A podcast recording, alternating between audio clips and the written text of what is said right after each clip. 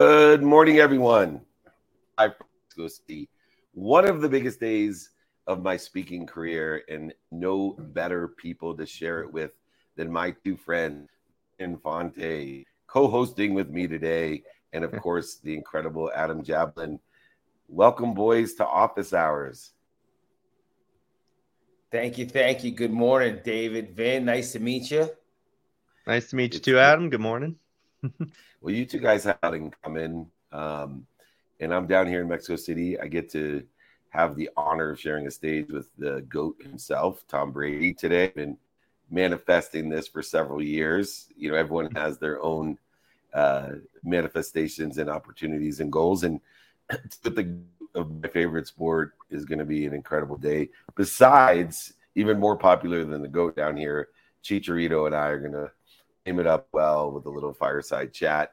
Uh, but Adam, uh, you have helped so many people um, recover. I say clear the interference. You have your seven day challenges, a 90 day transformational one on one, so many different ways uh, to help people. Um, what have you found to be the most effective way to get people to want to recover? Dave, for me, it's all about no matter what kind of program my clients choose in the beginning it's always about getting a common language getting so they can understand what i'm saying i understand what they're saying and and preparing them to make that decision. You know once they make that decision and they're all in believe it or not everything else comes easy because now now there's just focus. But it's all the little stories and all the little worries and anxieties before that that you have to clear out get them completely focused, make that decision, and then any every action becomes easy. Every single one. Yeah, it's amazing. We have our actual uh, credible source here and my psychotherapist buddy here, Vin Infante. So I thought he'd be a great compliment to our conversation. Uh, Vin, what, what do you have on your for well, I'm definitely curious. I, I loved what he said about finding the common ground. So I want to kind of just jump into that a little more because I think that's really important. People don't understand how if you utilize different language than the person you're speaking with, you're breaking connection. So I'm curious, Adam, what do you look for to bridge those connections? What are those little things that get you into their world that you find? Yeah. So Vin, most of the time when I am fine when I'm meeting a client, it's either they have been referred to me, they've seen me on some sort of social media, or a parent or spouse is making the introduction. And I'm going to just do a little research, a little digging on what do they like. So let's just pretend, oh, uh, your oh, okay, so your husband's David. Oh, he loves football. He he likes Tom Brady. Okay, and I'm what I'm doing is I'm program. I'm getting into that guy's psyche and into that guy's language. So when we first meet, the last thing I'm going to talk about is the problem. Hmm. I'm going to talk about the New England Patriots. I'm going to talk about the Tampa Bay Bucks. I'm going to talk about have they seen sports live. I'm going to talk about uh, do they love their kids. I'm going to talk about do they love their spouse, and then I'm going to slowly, slowly, when the time is right, bring up. Oh, so tell me about that DUI you know I mean? But but I need them to understand that they can trust me. Right now, once I already understand that they're they like sports or they like fitness or they now I can I can use it in their terms. You know, a lot of times I work with a lot of guys in the IFBB. I'm probably going to be up at the Olympia in a week, right? With them, I'll be speaking in terms where you know, imagine in the recovery, I'm going to be speaking about meals throughout the day and rest and recovery and certain training splits. I'm using their language so, that, so they can go, oh, this is this is a lot easier than I thought it was. But if I'm coming in speaking Chinese or I'm speaking recovery terminology, using words like resentment and you know and and you know we're going to do 90 days and 90 minutes, they're going to look at me like what like this is just not for me, bro I mean, this is just not for me. So I just build that common language, kind of you know lower their defense mechanisms, and and build a brotherly bond. Then take them on their journey. Love that. And you know, uh, I'm a big Marshall Thurber fan. Wrote a book called Social Deviance. Has a technique called perturbation, um, and you know, in order to create change, uh, he believes, and so many football coaches believe that we have to perturb the norm to create uh, a dis-ease in the normal course of action.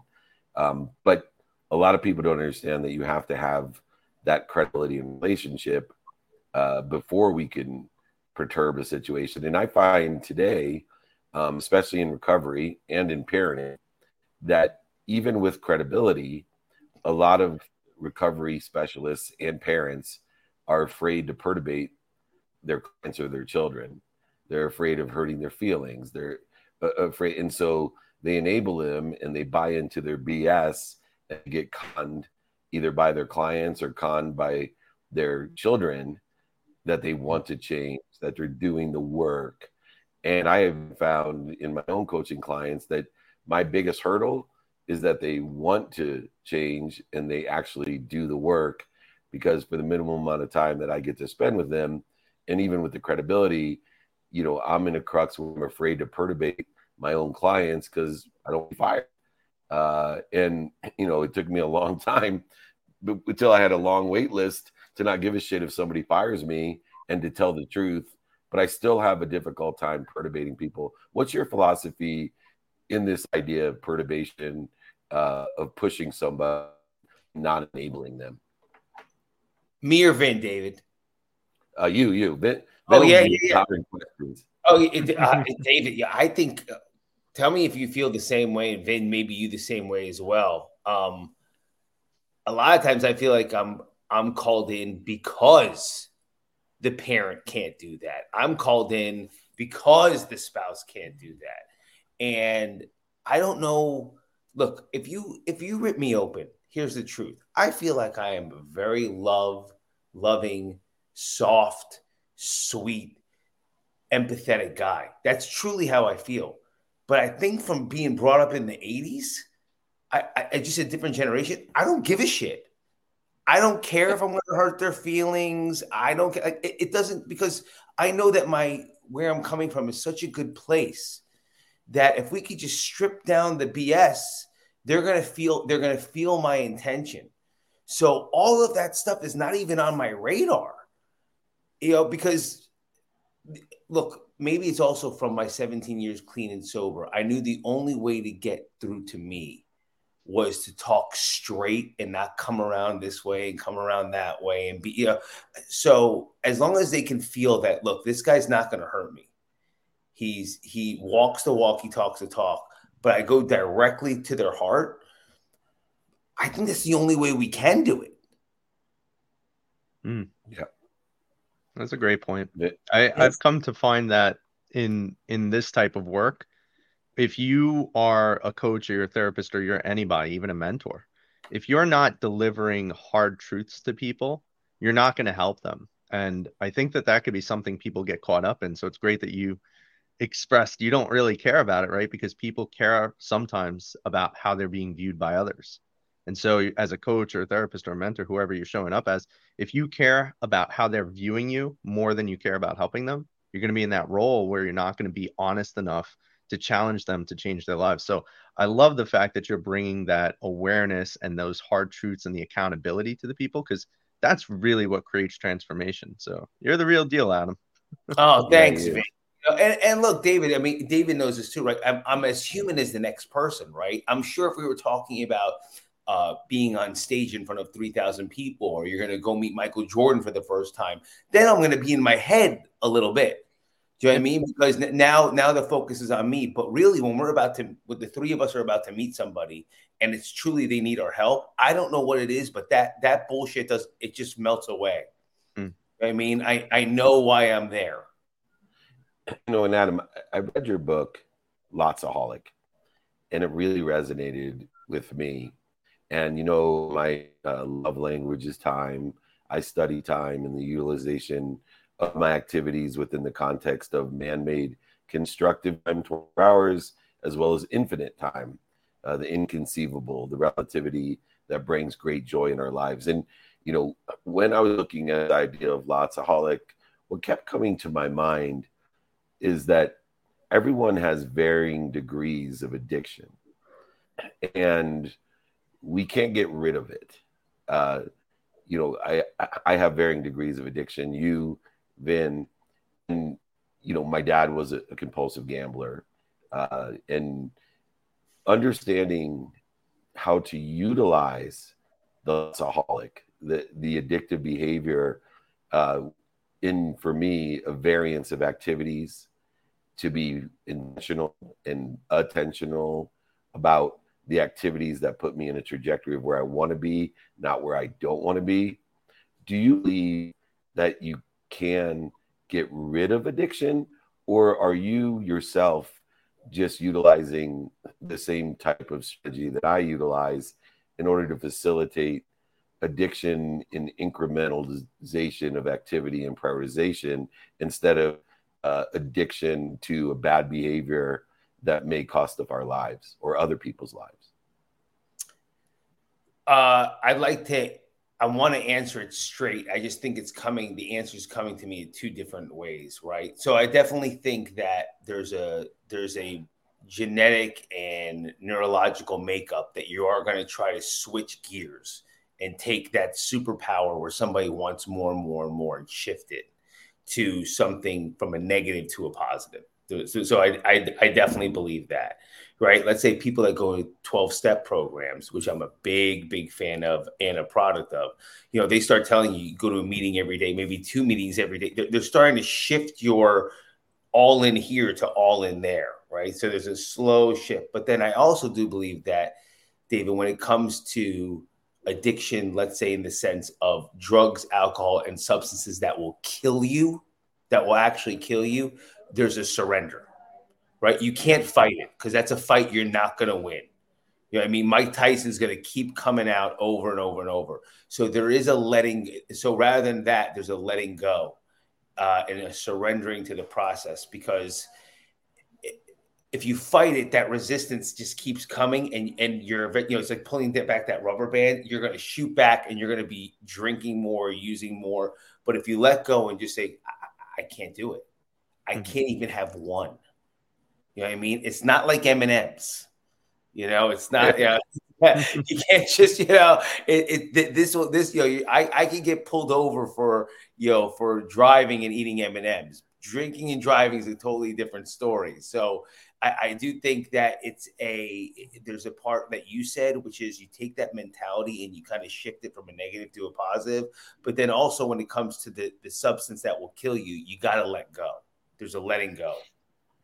Yeah, and that's where my source of faith and yours come from as well. Yeah. Haven't checked out or followed Adam Jadam at adamjadam.com at Adam Jadam. When he's my superhero, read Lotsaholic your best energetic and genetic inheritance for the greater good, and the greater good includes being the best and bringing the best out of yourself. Uh, Adam, my hero coach, thank you so much. Uh, please come back. Of course, we will see you soon. Love you, David. Vin, pleasure to meet you, brother. Nice to meet you, man. Uh, I'm gonna be guys. there. I'll be in Miami next week, so hopefully I'll see you. I just heard, yeah, November 2nd. I'm gonna try to make it down. Right on, brother. Thank you. All right, brother. Bye. Bye. All right, rocking and rolling here on office hours. Our next guest is waiting in the wing. Hussein is here. Hussein Hallak, founder and CEO of Momentable Art. Uh, welcome to office hours, Hussein. Thank you, David. Uh, thank you for having me. Hi, Vin. Hi, welcome. Thank you. Well, we uh, l- love uh, a seasoned vet in the entrepreneurial space, especially with the acceleration of technology uh, and understanding how technology is applicable to so many different areas of entrepreneurship. And uh, you are taking this to the next level. Um, and I wanted to know kind of where where is uh, this new platform as it's applicable to art and culture, which seems to be falling away, dissipating from our prioritization as a culture. Absolutely. Thanks for the question. Um, as as someone who grew up uh, not in a in a wealthy uh, conditions and wealthy area, I grew up in Damascus, Syria. I was always in love in, with art and culture, but rarely had access um, until the internet came. And even with the internet, it's still, in my opinion, or for us, we believe that the that the visual experience of the internet is still broken. So what we want is we want to bring uh, the best visual experience to customers through innovative software, personalization, and immersive storytelling. You know, the world is fascinated with AI art um, and you know, and and like blown away by it. When there's a millennia of timeless art and culture stuck in archaic systems, structures, and markets, and we want to change that, and that's why we built the company. I love that. That's awesome, and I love your background. I, I I definitely have a question about what you guys are doing because I've really come to see that at least what Web three and and all this new new world order of art is trying to do is really give power to the creators, right? Mm-hmm. And make it so that not everybody's a starving artist and only two people are, are getting paid. You know, what what's your feeling on that? How how much do you think the world of art is going to expand for access to everyone and how much is it really going to start changing in the next couple of years? absolutely the the the world of art is definitely uh, i mean more access is coming to people right now as an artist you have all of these platforms where you can put your art you can showcase it you can you know post it on instagram and share it with people. Uh, the challenges that that we see is for artists it's it's a high production cost to uh, they spend a lot to create and showcase art. And even when they do after they do that they have to create their website they have to you know put on instagram put somewhere else different platforms and it's it's very distracting experiences and the artist just wants to get on with with doing art. Most artists do. And at the end of the day they only have one revenue stream which is if they sell the painting they survive. If they don't they starve which we uh, we we think that's that's a disaster because uh, artists if you if you look backward you don't uh, i don't know if you you might you might remember let's say some of the athletes no, no offense to athletes mm-hmm. uh, love them but what we remember about, about, the world we remember da vinci we remember michelangelo the people that their work is still left with us that is still inspiring us until today mm. artists shape our our let's say uh, the consciousness of uh, and and represent the consciousness of who we are as human beings. And less and less uh, artists are giving you know uh, uh the prominent space in our culture. In fact we try and uh, the, the the move seems to be like oh we have ai art. We don't need artists anymore which is totally not true uh, so that is it, artists struggle with with these kind of things, and uh, and they need all the help we can they can get. So we thought that there is a different way. There's a better way, and the way we do it is first of all through openness. Uh, Web three is all about openness and all about bringing people together as communities. Artists don't have that, or it's hard to build so we try to help them do that and we help we try to help them with existing works you know the artists have sold the physical paintings but they still have the digital files that they can make accessible for people around the world that haven't seen the painting that was exhibited somewhere in some gallery. So we try to bring those together. We use technology like AI to curate the experience, which is a major advantage to give you what you like to watch. So the more you click, if you if you when you use Netflix, for example, the more you watch, the more Netflix shows you something you like and mm. the things that you might want to watch and that's the kind of experience while not taking away the joy of discovering something new. And then instead of just surviving just when you sell a painting you can uh, get money from subscription tips donation sales. This is something that exists for other creators exists for musicians for example but doesn't exist for visual artists which is something we're trying to change. And that's what's exciting about this new move in technology that you can bring those tools together easily and effortlessly for artists to showcase their work and have a bigger audience. I love that. You know, it's so interesting Hussein that you bring up sports. The my background in running Leigh Steinberg and dealing with uh, the Pro Football Hall of Fame.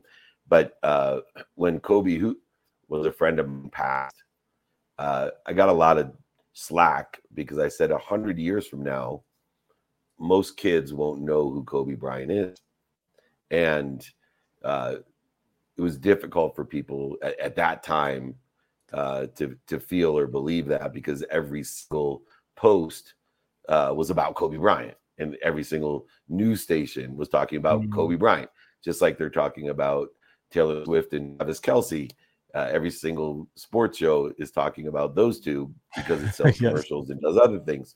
Um, but the truth is, there is this silo uh, which you're creating now for you know culture and art that's so important you know I'm was bragging to vin this morning and to adam you know i'm down here in mexico city speaking at the convention center with you know chicharito and tom brady. Now in america people are so impressed that there'll be 10000 people with you know i get the keynote tom brady and the whole in for, for me this is significant achievement in my speaking career but meanwhile, in Mexico City, more people are impressed that Chicharito is here, uh, the most you know notable premier footballer in Mexico. and half the people don't know who Brady is, and that's not fathomable. Uh, I know that you have this personalized approach that we utilize to silo attention and intention. Uh, you are at the cutting edge in that technology. Uh, do you see this as being you know the the biggest uh, awareness in all content that we have to accept that we live in our own silos whether it's political silo religious silo uh, nationalistic silos. And do you see it ever getting back to people not being siloed by their interest um, it's hard because because people regardless of uh, i mean technology has taken over. Algorithms show us what what what we don't know if if the, what we want or what they want. It's it's it's unclear. There's li- little transparency around that. So unfortunately with great powers of technology we're not getting the best i think mainly because of the motive. I think uh, something you talk about a lot which is the what what do you want uh, and I like that. And and uh, so what? Do, so those companies unfortunately want money, want to, you know, productize us, package us, and deliver us to advertisers. So they will do everything in their power to do that, and that is us being siloed and and giving us what we something that conforms with us. If you remember the internet before 2012, you go on the internet and you you completely see something new every time. Now it's like it's this same old, same old. I think we will get to a point because people are tired of that. People, uh, especially after COVID, where where people thought, oh, now the digital transformation will accelerate and we'll more and more be in online. What happened is the moment COVID gone, everybody wants to be out because we realized how important that is, how important to stay connected and how important to not being locked in, you know, especially with people we don't like. Some people discovered that when they got locked in with the people that so it's like, oh God, I, I need I need to be out. So that's great. And I think also don't want to take away anything from athletes. They they show us the what humans can do when they go after something. So definitely it's it's every everyone has a, a place to play. What we're saying is that the the desire for culture, if you if you know only three percent of all culture and art exists in the world are on display right right now. 97% sits in storage. So wow. 97% of everything we produced as human beings sits in storage. So we and as we continue to see, you know, AI art taking over, or you know, people write articles uh, using ChatGPT or books using ChatGPT, people will start unearthing those masterpieces that say, well, what would it what was it really like when human beings, you know, created something that they felt strongly about, not, you know, whipped up in, in a couple of days. Uh, don't get me wrong, I love technology, but I love what it can do for us, not when it takes over and uh, when once it kind of sidelines us because I don't want to read something that ChatGPT wrote. I don't want to watch a, a TV that ChatGPT created. I want to watch what other human beings because it's a conversation. I'm here not because you magically found you know a way for ChatGPT to write your script or to replace you because we now have eh, avatars. I'm here because I want a real connection with someone. I, I I listen to some of your talks and like it's really interesting and really actually inspiring. So that is that is what people crave. At the end of the day, we crave that human connection. And I think technology that enables that human connection brings us more together is the technology that's going to thrive. And in fact, that's what OpenAI is seeing. Uh, if you look at the direction that Sam Altman's going, he hired Jony Ive, one of the best product designers in the world that all that's all about the human touch and how humans interact.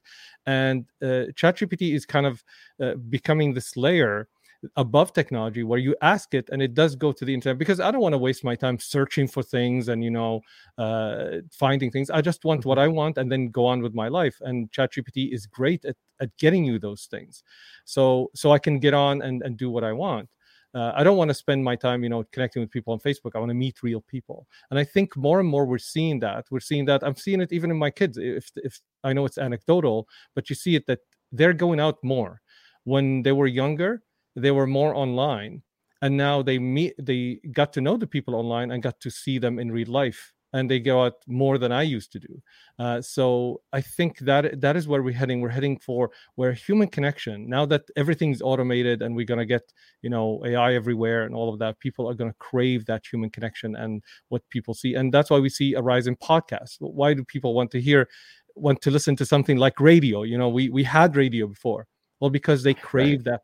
It came out not because well somebody decided the algorithm decided it came out because people wanted it and people wanted to do it pe- people have emotions and feel frequencies, and uh, that's what they want. Technology is our servant, not our master, and yeah. uh, we'll continue down that path. Uh, check out momentable.art. Check out Hussein Hallak. Thank you so much for following me, Hussein. Have come back more often. Uh, I love you know, studying history, especially art and culture, because human nature never changes, and it's the best way to learn human nature uh, thanks for up. I'll have you back on. Thank you for having me. I appreciate you. Nice to meet appreciate you. you. Thank you. All right. I got a friend coming on, and I don't mean old in age. This guy is a lot older than he looks when you see John Neubauer. He is the founder and CEO of Tai Chi Yoga, uh, and he is here to talk about vote, buy, invest in Chi Yoga. Uh, it's a two day immersive retreat. Uh, and w- welcome again, John. It's great to see you. Uh, everybody should at least be aware of, if not experience, Tai Chi yoga. And you've been the expert, uh, business executive for over 50 years. I think you've been doing Tai Chi yoga for over what, 46 years or so. Uh, so it's great to have you on, my friend. No, nice to be with you again, David. Thank you. And but you know, I actually, I, if I, I can, I gotta tell people. But one second, I, I hate to interrupt you. The one that I don't have Don on is he's 20 years older than me. we look the same age. yeah, but I'm not nearly as handsome and smart as you, David. So I acknowledge. oh, compliments will get you everywhere. It's a good day for that. Thank you. Anyway, I hated to interrupt. Go ahead. No, what I was going to say was, you know, the last time you and I saw each other was on the uh, stage of America's Real Deal uh, for the uh, uh the red carpet interviews uh, back in uh, October. America's Real Deal, as you remember, had already filmed the 16 national contestants, of which I was one, to be a part of the show. We were all to be competing for the best up and coming business. And right after I shook your hand, but I'm sure that there's no relationship. All of a sudden, I had Parkinson's come on.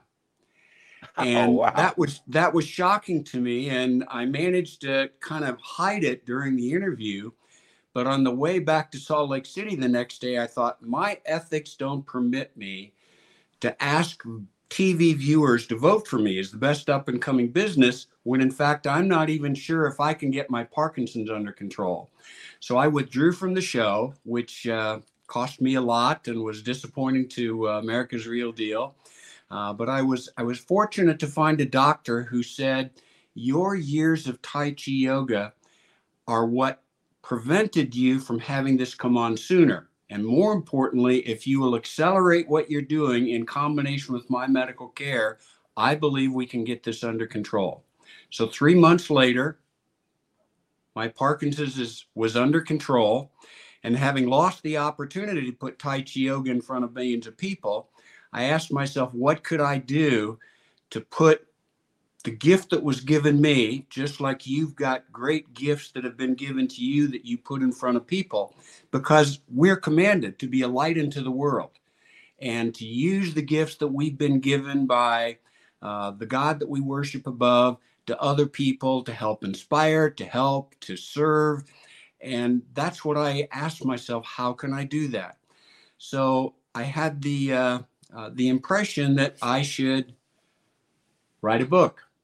Hmm. so I wrote this book, The Power of Tai Chi Yoga, uh, published it on Amazon this summer. And, uh, you know, the combination of that and my story of how it's helped me get Parkinson's under control has uh, uh, allowed me to uh, begin to take my message to uh, local TV stations around the country.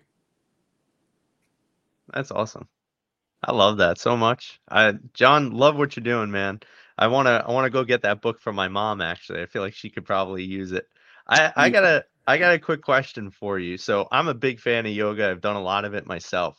I've always struggled with the stillness in it, right? I, I like to be moving, I like to be energetic, but I find yoga is very still and it's difficult for me.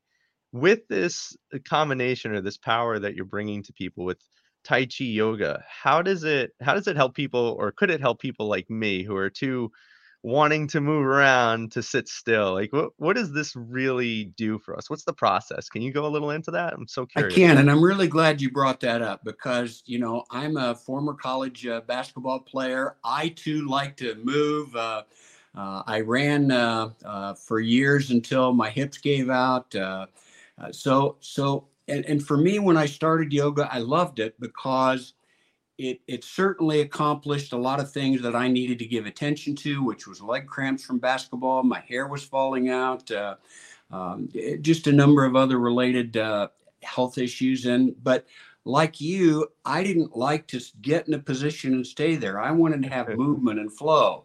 So when I was introduced to Tai Chi, the Chinese martial art, uh, a couple of years later, I thought, yes, I like the flow.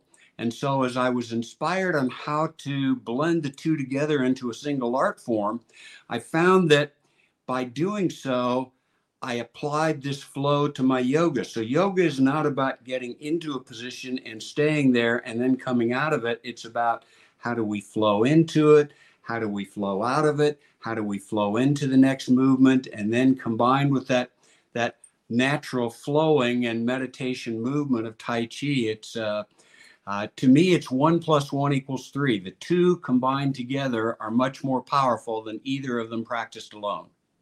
So I, I yeah. think it's perfect for someone like you, Vin, but I leave it for you to judge and give me critical feedback on whether I was right or not. I'll get two books, one for me and one for my mom. I'll check it out myself. Thank you. Thank you. Yeah, I think uh, one of the things that I've learned, and you know, I have two questions as we finish up. One, can you still headstands and leg splits? Well, the absolute answer is yes. In fact, uh, the uh, TV stations that I've been interviewed on so far, either whether I was in a suit or in a yoga outfit, that's how they ended the interview. John, would you do that split leg headstand that you uh, normally do? And so I'm on camera in TV stations all over the country. I love, love it. it. And just to finish up, you know, I work with the guys of faith, of ease that that which walks with me, something bigger than me that loves me more than my mom, all that power and infinite source that I've been blessed with, uh, I create dis-ease to. And what I found from Tai Chi yoga and this idea of being in the flow is the more we're in the flow, the more we can recognize the dis-ease. Sometimes it's obvious when our hands are shaking because the dis-ease is labeled as Parkinson and other times it's inherent in our genetic and energetic inheritance, which is difficult to find, like addictions that Adam was talking about previously. Um, for you, you have really mastered these. You've mastered the flow. In that context, do you feel it has heightened your awareness to any disease, whether it be a person or content or an idea or an actual physical cellular disease. Have you that at ease and in the flow the majority of the time has elevated your awareness to disease? I love that question uh, and the answer is yes. Part of the practice of tai chi yoga not only the exercise vin itself the movement but the incorporation of the breathing produces greater self-awareness within us. And as we increase our self-awareness um, you know, there are three things the Tai Chi Yoga I've experienced has done for me, and I believe it can do for everyone. Number one, it helps me look younger. Uh, and I appreciate your kind comments at the beginning because I, I've accomplished that. I was with a yoga instructor uh, uh, in 1973. She looked like she was in her late 20s. She told me afterwards she's in her late 40s. And men are not like women we won't acknowledge that we want to look younger. But in fact, I said to myself, I want that. Hmm. and thankfully, after 50 years, I've accomplished that. Second, I feel better. And not only do I feel better after I do it, I feel better while I do it. And that feeling better is what increases my internal awareness. And finally, it allows me to increase the longevity of my life because I believe, like you, David, that we are here to do good and touch as many people's lives for the better as we can. And by increasing my productivity, my longevity, my years in mortality, I believe this gives me the opportunity to do that as you are so well doing in your world and domain. You are increasing the productivity, the accessibility, and of course, the gratitude, the ability to find the light, love, and the lessons in this beautiful journey that we walk together in harmony, joy, and peace and ease. Flow Tai Chi Yoga. Hold up the book one more time for me. John Neubauer, my dear friend. Check it out. It's an easy read, but it will change your life. We got two copies coming for Vin and a few copies coming for me. John, thanks for joining us. Check out Tai Chi Yoga.app and uh, you can follow John as well and learn more about being at ease. We'll see you soon, my friend. Thank you, my friends. Thank you very much. Good to be with you again. Great to be with you. I'm glad you're well. Congrats. All right, Ben, we have a little thing as we finish up called Takeaway of the Day. Bringing on of our friends to help pour into the community of people that want to help each other and know people that can help each other. What's your takeaway from the day through those genius eyes of yours? I, think I'm gonna stick with with John. I mean, the Tai Chi yoga thing is so fascinating to me. It's been something that I've personally struggled with is stillness because I'm somebody who I love stimulation. I, I think I'm always stimulated personally. And so wanting to develop levels of stillness has always been something on my radar. And mixing Tai Chi yoga and shifting the perspective from not sitting in a stillness or a position, but more so creating a flow in your life, I think that's great. And that's something I actually work on daily. So now I've just like looking at this i'm like wow mind blown a new way to enhance my life so i'm i'm ecstatic about that about that last one that's awesome yeah my takeaway for the day is about awareness and the importance of having a baseline and i know mm-hmm. you deal with it as mental performance coach and a psychotherapy uh, specialist to be able to facilitate where's are we at today where's our baseline today in order to raise our awareness when we are either elevating our baseline or dipping below the baseline, accelerating in the wrong trajectory.